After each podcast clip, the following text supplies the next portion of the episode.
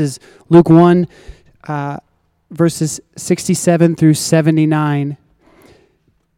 And his father, Zechariah, was filled with the Holy Spirit and prophesied, saying, Blessed be the Lord, the God of Israel, for he has visited and redeemed his people, and has raised up a horn of salvation for us in the house of his servant David, as he spoke by the mouth of his holy prophets from of old, that we should be saved from our enemies and from the hand of all who hate us, to show the mercy promised to our fathers, and to remember his holy covenant the oath that he swore to our father Abraham to grant us that we, being delivered from the hand of our enemies, might serve him without fear, in holiness and righteousness before him all our days.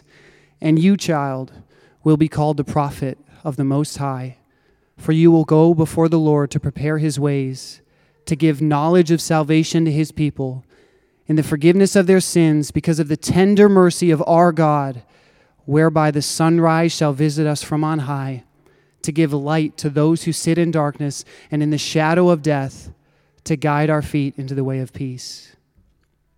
Jesus, we pray that we would uh, cherish your coming tonight. Um, that our hearts would be focused, that they would be rejoicing, that they would be filled with um, conviction to follow you with everything we have and everything we are. Uh, we thank you for this church. We thank you that um, you've brought us together by the blood of Christ. And so we uh, lift up tonight to you, and uh, in your name we pray. Amen. Good evening and Merry Christmas. Uh, for many of us, Christmas is a warm time that we associate with memories of families and of traditions. But I also want to acknowledge that for many of us, the holidays are not such a warm time after all. Some of us might even dread the holidays. They can be sometimes a reminder of how broken our families can be. They can be a reminder of how lonely the season can be. They can be a reminder of how the world is not quite as it should be.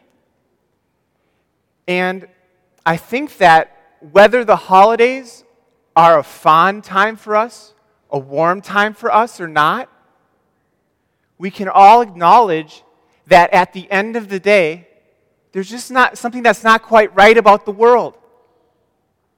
There's something that's not quite right about me. There's something that's not quite right about other people. There's just something that's just broken and it's not fixed. So I just want to invite you to think for a moment what do you believe? That at the core of things is wrong with the world? What's, what is the problem? There's a lot of different options. There's big overarching problems. You could say, man, we have the wrong political party or the wrong political candidate man, we have bad fiscal policies or climate change. They can be more personal problems too. I'm so lonely. I don't have companionship. I don't have enough money. I have a bad job, bad friends, or bad family. So, what's your problem that you think is, is wrong, that you think is broken? Personally, I've suffered from a lot of different things on this list at different points in my life. For a long time, I've struggled with loneliness. Certainly still do. And I thought, man, if only there was better companionship in the world, everything would be fine, it'd be right. Other times in my life, I thought, man, the politicians are just so crooked. If only they did it better, if only they did it right, everything would be just right. Everything would be normal, as it should be. So now we're celebrating Christmas. And there's this birth of this baby Jesus that we talk about. And I want to ask the question what does the baby Jesus have to do with our problems? What does this baby Jesus laying in the manger 2,000 years ago have to do with what's broken with the world today? And I also want to ask where did this brokenness even come from in the first place, anyways? Why isn't everything just, just okay? The Bible actually answers those questions for us. And to begin to answer those questions, we have to go back to the very beginning of the story. You see, when God created the world, long before Jesus came, He created Adam and Eve in a perfect garden, and there was nothing wrong with that garden. There's no cancer, no aging, no loneliness, no sickness. Everything worked exactly how He wanted to. But then Adam and Eve, they disobeyed God. He said, Do not do this. And they insisted on doing it instead of trusting Him. And that's what plunged the world into the situation we have today. That's why things are not as they're supposed to be. That's why we experience the different things that we experience that hurt. But thanks be to the Lord that He is merciful. He didn't just say, Oh, you disobeyed me, now you're on your own, figure it out. He says, I'm going to do something about the situation to fix it. So the first thing he does is he picks a nation, a special nation called Israel, and he says, I'm going to use you to fix the other nations. I'm going to use you to fix the other the brokenness of the other nations and your own brokenness. I'm going to use you to renew the world that I created and bring it back to this garden paradise that originally was. And then the story gets more tragic than that. Because the special nation God had picked to fix everything that was broken, they disobeyed God just like Adam and Eve did. They turned away from their king, they rebelled against their king, and nothing was made right. Rather, things get worse and worse. As you read through the Bible from Genesis with each successive book, things don't get better, they actually get worse. So something still is seriously wrong. And then things got so bad that God was actually silent for 400 years. He just said, I'm, done talking to my people for 400 years. And his people were probably wondering, is God taking care of us? Will he keep his prob- promises? Will he save us and fix everything that's wrong with the world? And it's at this point that Jesus comes. Jesus comes after 400 years of God remaining silent. And that's where our text from today comes from, the one that was just read on the screen. At this moment, right before Jesus is born, there's this prophet named Zechariah. And he hears the news that God is sending a special child to rescue his people. God isn't going to be quiet anymore. God's going to come and help us. And he gets so excited and so overwhelmed and so full of God's Spirit that he speaks those amazing words, saying, This is what God's going to do for his people, for his creation that fell. And as we walk through this passage, we're going to see and understand how God is going to ultimately rescue his people, rescue his creation that had fallen through Jesus. Long ago, long before even Jesus came, God's people were trapped in slavery to another nation. Although their lives were painful, God paid careful attention to them. Exodus chapter 4, verses 27 to 31 says, The Lord said to Aaron, Go into the wilderness to meet Moses. So he went and met him at the mountain of God and kissed him. And Moses told Aaron all the words of the Lord with which he had sent him to speak, and all the signs that he had commanded him to do. Then Moses and Aaron went and gathered together all the elders of the people of Israel. Aaron spoke all the words that the Lord had spoken to Moses and did the signs in the sight of the people. And the people believed.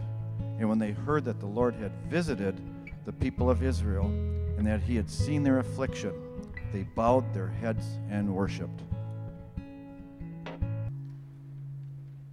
So if we look back to verses 67 and 68 from Luke chapter 1, it says, And his father Zechariah was filled with the Holy Spirit and prophesied, saying, Blessed be the Lord God of Israel, for he has visited and redeemed his people.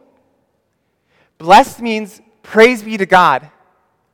And what comes next are the reasons why we should praise God. It says he visited and he redeemed his people. So, the first question that I want to answer is what is a visit and why does it matter to us? What does Zechariah mean by the, that Jesus came to visit us? So, this is not the first time the word visited shows up in the Bible. In the passage we read, we just heard that long ago God's people were stuck in slavery. And then Moses shows up. God sends Moses and he says, God has a plan to rescue you and to redeem you from the slavery that you're in. God is going to set you free from the oppression that you're stuck in. And their response to that, when God said that, was when they heard that the Lord had visited the people of Israel and that he had seen their affliction, they bowed their heads and they worshiped. So they saw that the Lord visited them. Now, here's the catch there are two different kinds of visits in the Bible. Not every time the Lord visits his people in the Bible is it a good thing. The first kind of visit is when God draws near to see what's going on, and he sees that the people had committed wickedness, so he punishes them. The second kind of visit is when he shows up and he sees his people in need, his people hurting, his people in affliction and he shows them mercy and love. So, how do we understand Jesus' visitation? Is Jesus' visitation one of judgment against sin or one of mercy? It would actually make sense if his visit was one of judgment. The reason is because every one of us have sinned. What I mean by that is God deserves to be the center of our universe, the center of our lives. But He never stays there, does He? We always find something else that we think is more important, something else we desire more, something else that we want to treat as the thing that makes us the most happy, the thing we want to focus on. When really the whole time God deserves to be there, He deserves to be worshiped. And so if Jesus were to come and judge us, I think that would be the just thing that we should expect. But that's not what happened, is it? That isn't what happened. Here's Luke chapter 2, 11 and 12. For unto you is born this day in the city of David a Savior, who is Christ the Lord and this will be a sign to you. You will find the baby wrapped in swaddling clothes and lying in a manger. How did God enter our world? How did He visit us? He came as a vulnerable, needy, helpless little child. I mean, can anything be more inconceivable? The God who created the world coming as a small child, one so small that any one of us could hold him right now in our hands. Friends, he did not come for war and vengeance, he came for peace. He came, there's no other less harmless way he could come. He came in the most harmless way he could as a little baby. And as we see as he grows up, he didn't come to inflict harm, he came to be harmed in our place we're going to find out that Jesus eventually makes a sacrifice that we could never make. So God came to visit us on Christmas, and his visit was not for judgment, it was for mercy and love. What else can we learn about Jesus' visit? If we return to Zechariah's prophecy, we get to learn more. So far, we know it means he comes for mercy instead of judgment. Now let's look at verses 69 through 75. And he has raised up a horn of salvation for us in the house of his servant David, as he spoke by the mouth of his holy prophets of old, that we should be saved from our enemies and from the hands of all who hate us. to show the mercy promised to our fathers and to remember his holy covenant, the oath that he swore to our father Abraham to grant us that we, being delivered from the hand of our enemies, might serve him without fear, in holiness and righteousness before him all our days. Friends, it was not surprising that Jesus came into the world. What's surprising is how he came. The prophets, the, the priests, the people of God were anticipating his coming for years and years and years as a savior for them. Do you know what a savior is? A savior is a king who would come and defeat the enemies of God's people that are bringing them shame and judgment and abuse and give them peace and prosperity. And for many thousands of years, as God's people suffered at the hands of foreign empires and suffered oppression and suffered slavery and abuse, they waited for the Savior. God, when are you going to come and deliver us like you promised? And Jesus is the answer. His visit is the answer to all the promises that God had made to his people while they suffered. And if you're suffering today, know that the God we're talking about is a God who responds to suffering with love. That's what Jesus shows us. The relief doesn't come right away, but it surely comes if you're his child. And this time, when God comes to show mercy, this would be the final time, the ultimate mercy, the mercy that never ends. In Exodus, when God came to show them mercy, it was mercy that freed them for a little while, but they still needed mercy because they kept getting oppressed, they kept getting hurt by other people. Jesus is coming to show us the ultimate mercy. But how will he do it if he's so powerless? He's not come as a glorious warrior king. He has come as a baby to a poor Jewish family. If he comes in such weakness, how is he going to ever defeat his enemies? And how is and what kind of oppression is he going to free them from? These are questions we're still going to answer.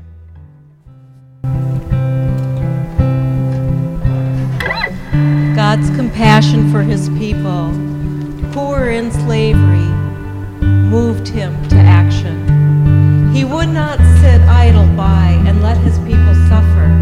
Exodus 6 6 through 9 says, Say therefore to the people of Israel, I am the Lord God, and I will bring you from under the burdens of the Egyptians, and I will deliver you from slavery to them, from under the burdens of the Egyptians, and I will deliver you from slavery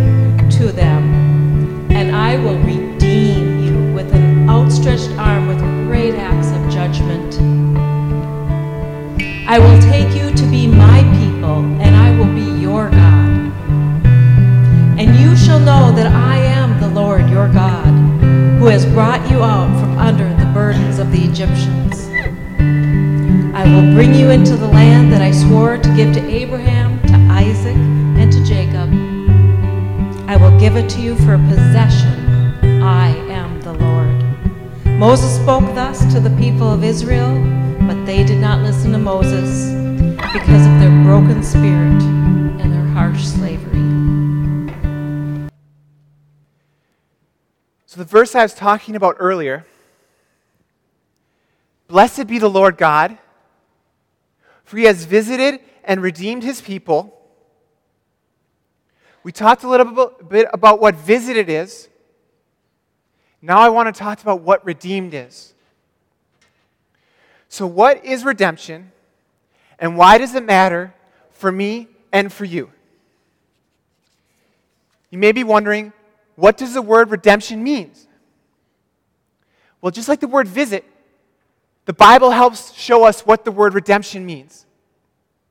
We are reading in Exodus 4 how God promised that He would deliver His people. He saw their pain, he saw their misery, and he sent Moses, and they said, the Lord has visited us.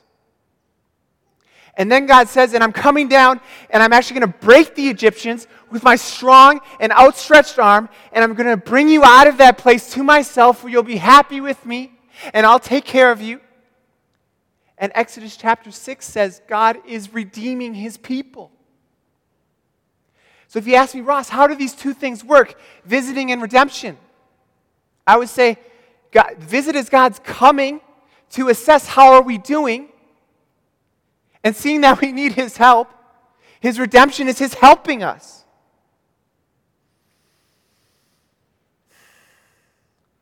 So that leads me to ask what kind of redemption did Jesus accomplish? Because if you look back in Exodus, the redemption he accomplished is he took his people who were subject to a foreign power, who were enslaved to them, and he said, Come out, I'm going to bring you out. But none of us are really stuck in that situation. Like we're relatively free, we have a lot of good things, but Jesus says, I'm still coming to redeem you. So, what kind of redemption is it? I mean, if we were alive, back when Jesus was alive, and Jesus showed up, and I was an Israelite, I say, man, Jesus is here to free us from the Romans. Because the Romans was the nation that had taken over that, that the Israelites' land at that time. Good, the Messiah is here to redeem us from the Romans who have made us slaves. But that's not what Jesus did at all. And we can see throughout the Bible that that's what people expected him to do. Jesus, when are you going to free us from the Romans? But by the time he died and left this earth, they were not free from the Romans. That is not what Jesus came to do. So then, what did he redeem us from? What did Jesus come to help us with? Luke 1, verses 76 and 77 give us a crucial insight. This is going back to Zechariah's prophecy that we were talking about. And you, child, will be called the prophet of the Most High, for you will go before the Lord to prepare his ways, to give knowledge of salvation to his people, in the forgiveness of their sins. Did you catch that? In the forgiveness of their sins. The redemption Jesus came to accomplish was not first and foremost to an earthly oppressor, but to a spiritual one. Our sin. So Jesus came to redeem us from the deepest imprisonment, the worst condition, and the greatest ailment that's possible our sin. This is a worse oppressor than the Roman Empire. This is a worse oppressor than the Egyptians. This is something we can never get away from.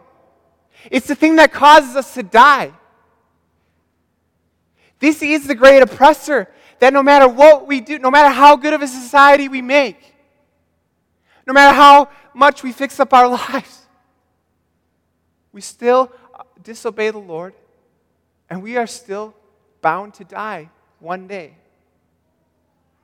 So, what, what is spiritual slavery to sin like? What is it like? It means that our hearts are bent the wrong way.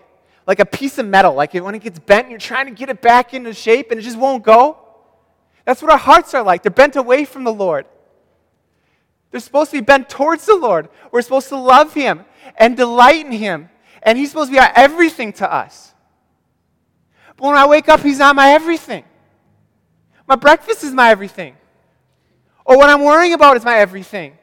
Or my friends are my everything. Or my lust is my, just say, every, he tends to get replaced by other things. And that's what it means that my heart is in slavery. I can't do what I want to do. And why is this the worst kind of slavery? Because it brings us permanent separation from God. This, our sin is the only thing that can make us miserable forever. Nothing else can make us miserable forever. Only our fallen hearts can do that. And so nothing could be worse for us than putting other things where God is. Nothing could be more upsetting. Nothing could be more harmful to our own selves. And yet, it's what we're prone to do every single day because that's where our hearts are bent. That's the condition we inherit from our first ancestors, Adam and Eve. This is the reason that the world is as broken as it is. This is the source of the pain. If we look around the world and see all the different places where people are going through hard stuff, and we just say, well, why is that? Why is this world the way it is? And I would say, because of me. Because of me, because I don't, I have replaced God with other things. And I'm sorry, friend, but all of us are in that same boat together. And what's worse is that all the brokenness around us in the world, all of the pain and brokenness that we experience, is just a picture of the brokenness in our hearts. That's the picture out there of what's in here. But Jesus came to redeem us from that. That's what Christmas is about. As bad as it is, God's not going to leave us there. That's what the baby in the manger is here for. That's what the perfect human being came for. Because God knew how bad our situation was. And only He could do something about it. And He did. He did. So if you feel crushed by the bad news right now, if you feel discouraged by the bad news right now, the good news is better than the bad news is bad. Jesus came for us, God came for us. You see, when Jesus grew up, he suffered and died on the cross. He gave his life as a ransom price to set every one of us free from slavery who trust in him. He paid to heal us from the penalty of our sins and the pattern of sin. So not only does he say you're not going to be judged for the things you did, I'm going to heal the pattern of your heart. So instead of receding from God, instead of fleeing from God, you're going to go to God and love God like you were meant to do, and you'll be happy like He created you to be. All of our problems can make us suffer for a long time, but only our sin can make us suffer forever. But Jesus came so that we would not suffer forever. He came so that we could have joy forever. He rose from the dead so he could be our new Lord instead of sin. Man, I want him to be my Lord instead of sin. He's alive right now, and he can help anyone who turns to him and asks for it. So Jesus came to visit and redeem us. That means he came to meet our deepest need, to set us free from what holds us back from God in life so we can run to God in life, so we can have God in life. And if we believe in him as our Lord, he will redeem us. Now, why would Jesus do this thing? Why would he redeem anyone who would trust in him?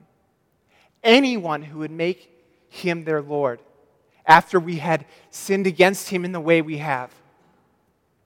Take a look at verse 78. It says, Because of the tender mercy of our God.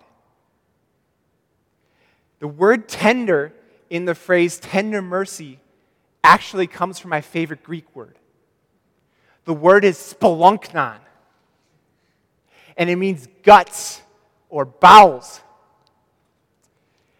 And what that means is the way God feels about us, the way God loves us, is like the feeling when you care so much about someone else that hurts in your stomach.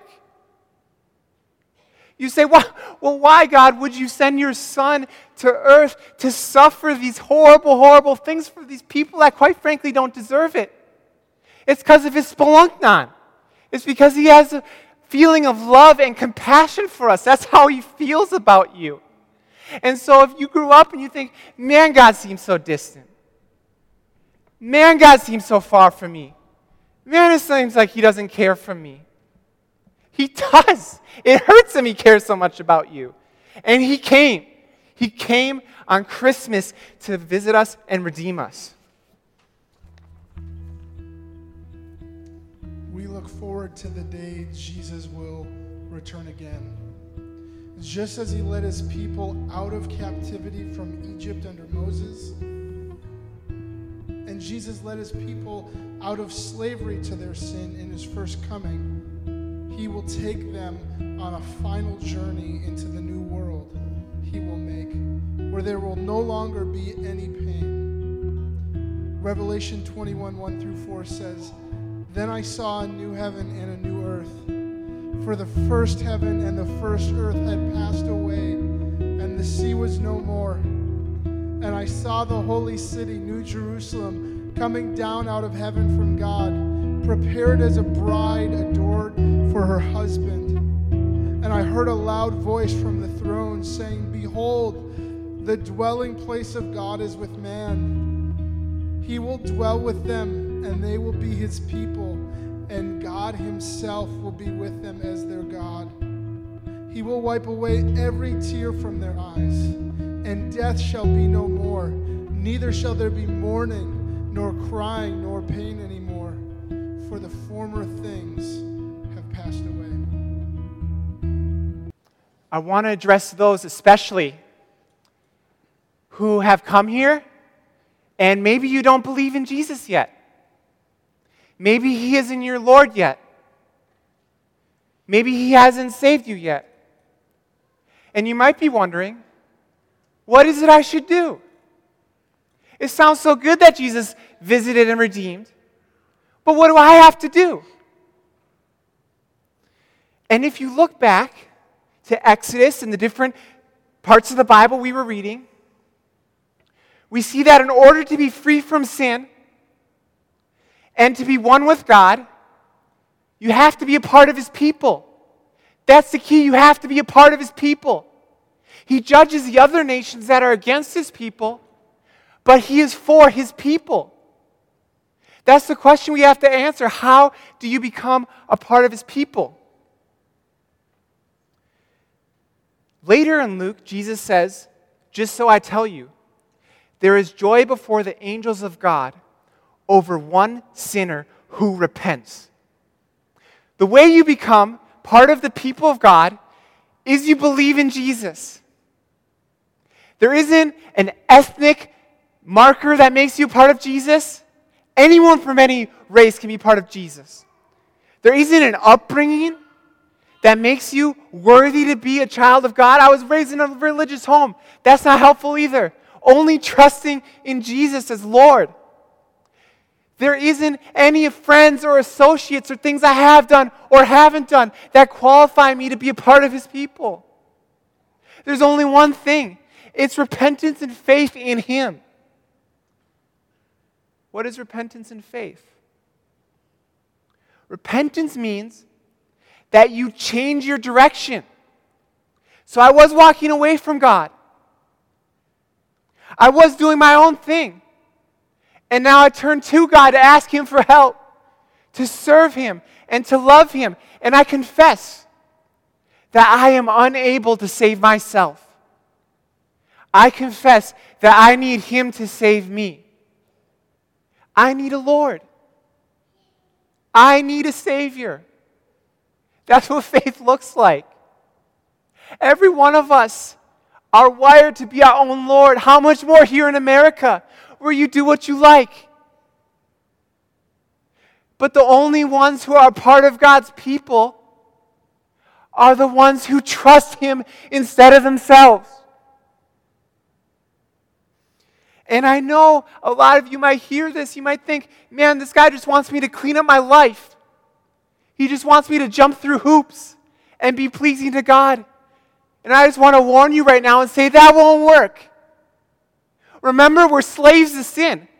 If we're a slave, we can't just say, okay, now I'm free and you're free. No, you need someone to set you free.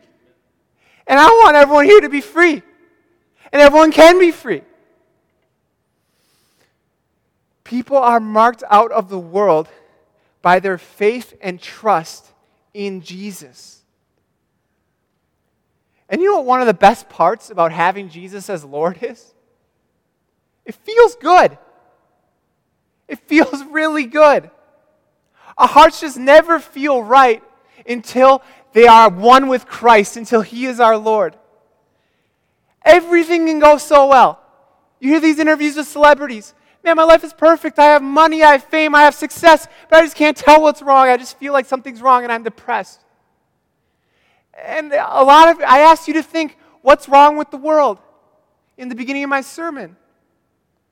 And some of you might think, if only this was okay, then my life would be good. And I just want to say that even if that gets better, you won't be happy. You won't be happy until you're right with Christ. And He came on Christmas so He could be right with you. He can become right with you right now. He can become right with you today. 1600 years ago, the North African pastor Augustine said, You have made us for yourself, O Lord, and our heart is restless until it rests in you. Does anyone feel like they need or want that? Does anyone here want to be free from sin for the first time, now and forever? I invite you to just come talk to me after the service or anyone up here. We would love to answer questions. Or do you just have questions? You don't you just listen to me and you're like, "What is this guy talking about? It makes no sense at all." Okay, let's talk. Let's talk. And for friends who already follow Jesus who are here, people who are already in him, I just want to remind you today no matter what you're going through, no matter what you're suffering, no matter what you're nervous about, Christ has already met your deepest need. Your deepest need is already met if you're trusting in Him. And if He has met your deepest need, if He has met the thing that's the hard, hardest to take care of, can you trust Him with all the other less serious needs you have? Can we trust Him and not be anxious that He'll take care of us in the smaller things that we have? If He's taking care of the deepest problem, the deepest need that we have. If you're struggling today to doubt, if you're struggling today and you're doubting God's goodness, if you're finding yourself questioning, Jesus, I follow you, but do you really love me? I encourage you just to quote your, to yourself Romans 8:32. He who did not spare his own son, but gave him up for you, how will he not also with him graciously give us all things? If we have Christ and forgiveness of our sins, eventually, in this life or the next, whatever you're suffering will be healed. Promise, and you can trust him. You wouldn't think, would you, that a helpless little baby is the solution to your deepest problem. It's counterintuitive. Man, I thought a multinational corporation or this celebrity or this government or my own ingenuity was the solution to my problem. It's not. Jesus, humble, meek, servant of God, who was crucified on a Roman cross, he is the solution to our problems. Isn't it ironic that in order for him to set us free from slavery, he had to be treated like a slave? Have you ever thought about that? He was whipped with the whip before he died, just like the Egyptians would whip the Israelites. He had to bear his cross on his shoulders, just like a slave would have to bear a heavy burden for their master. And when he died, his arms and legs were bound and they couldn't move. Jesus became a slave so we could become free. That's the kind of Savior I'm saying, I'm hoping you believe in. The kind of Savior who would go that far, show that much love in order to rescue anyone who would come to him. Will you ask Jesus to heal your deepest problem, your sin today? Will you ask Him to do it? I want to go back to those verses Jesus, Theo just read. Jesus didn't say dead, He rose from the dead and ascended into heaven, where He listens to and sends help to his people today. And he's coming back soon. He only stepped away for a little while and he's coming back to visit again. And on Christmas, we not only reflect on the fact that Jesus came, we eagerly anticipate and look forward to the day where he comes back to make everything well.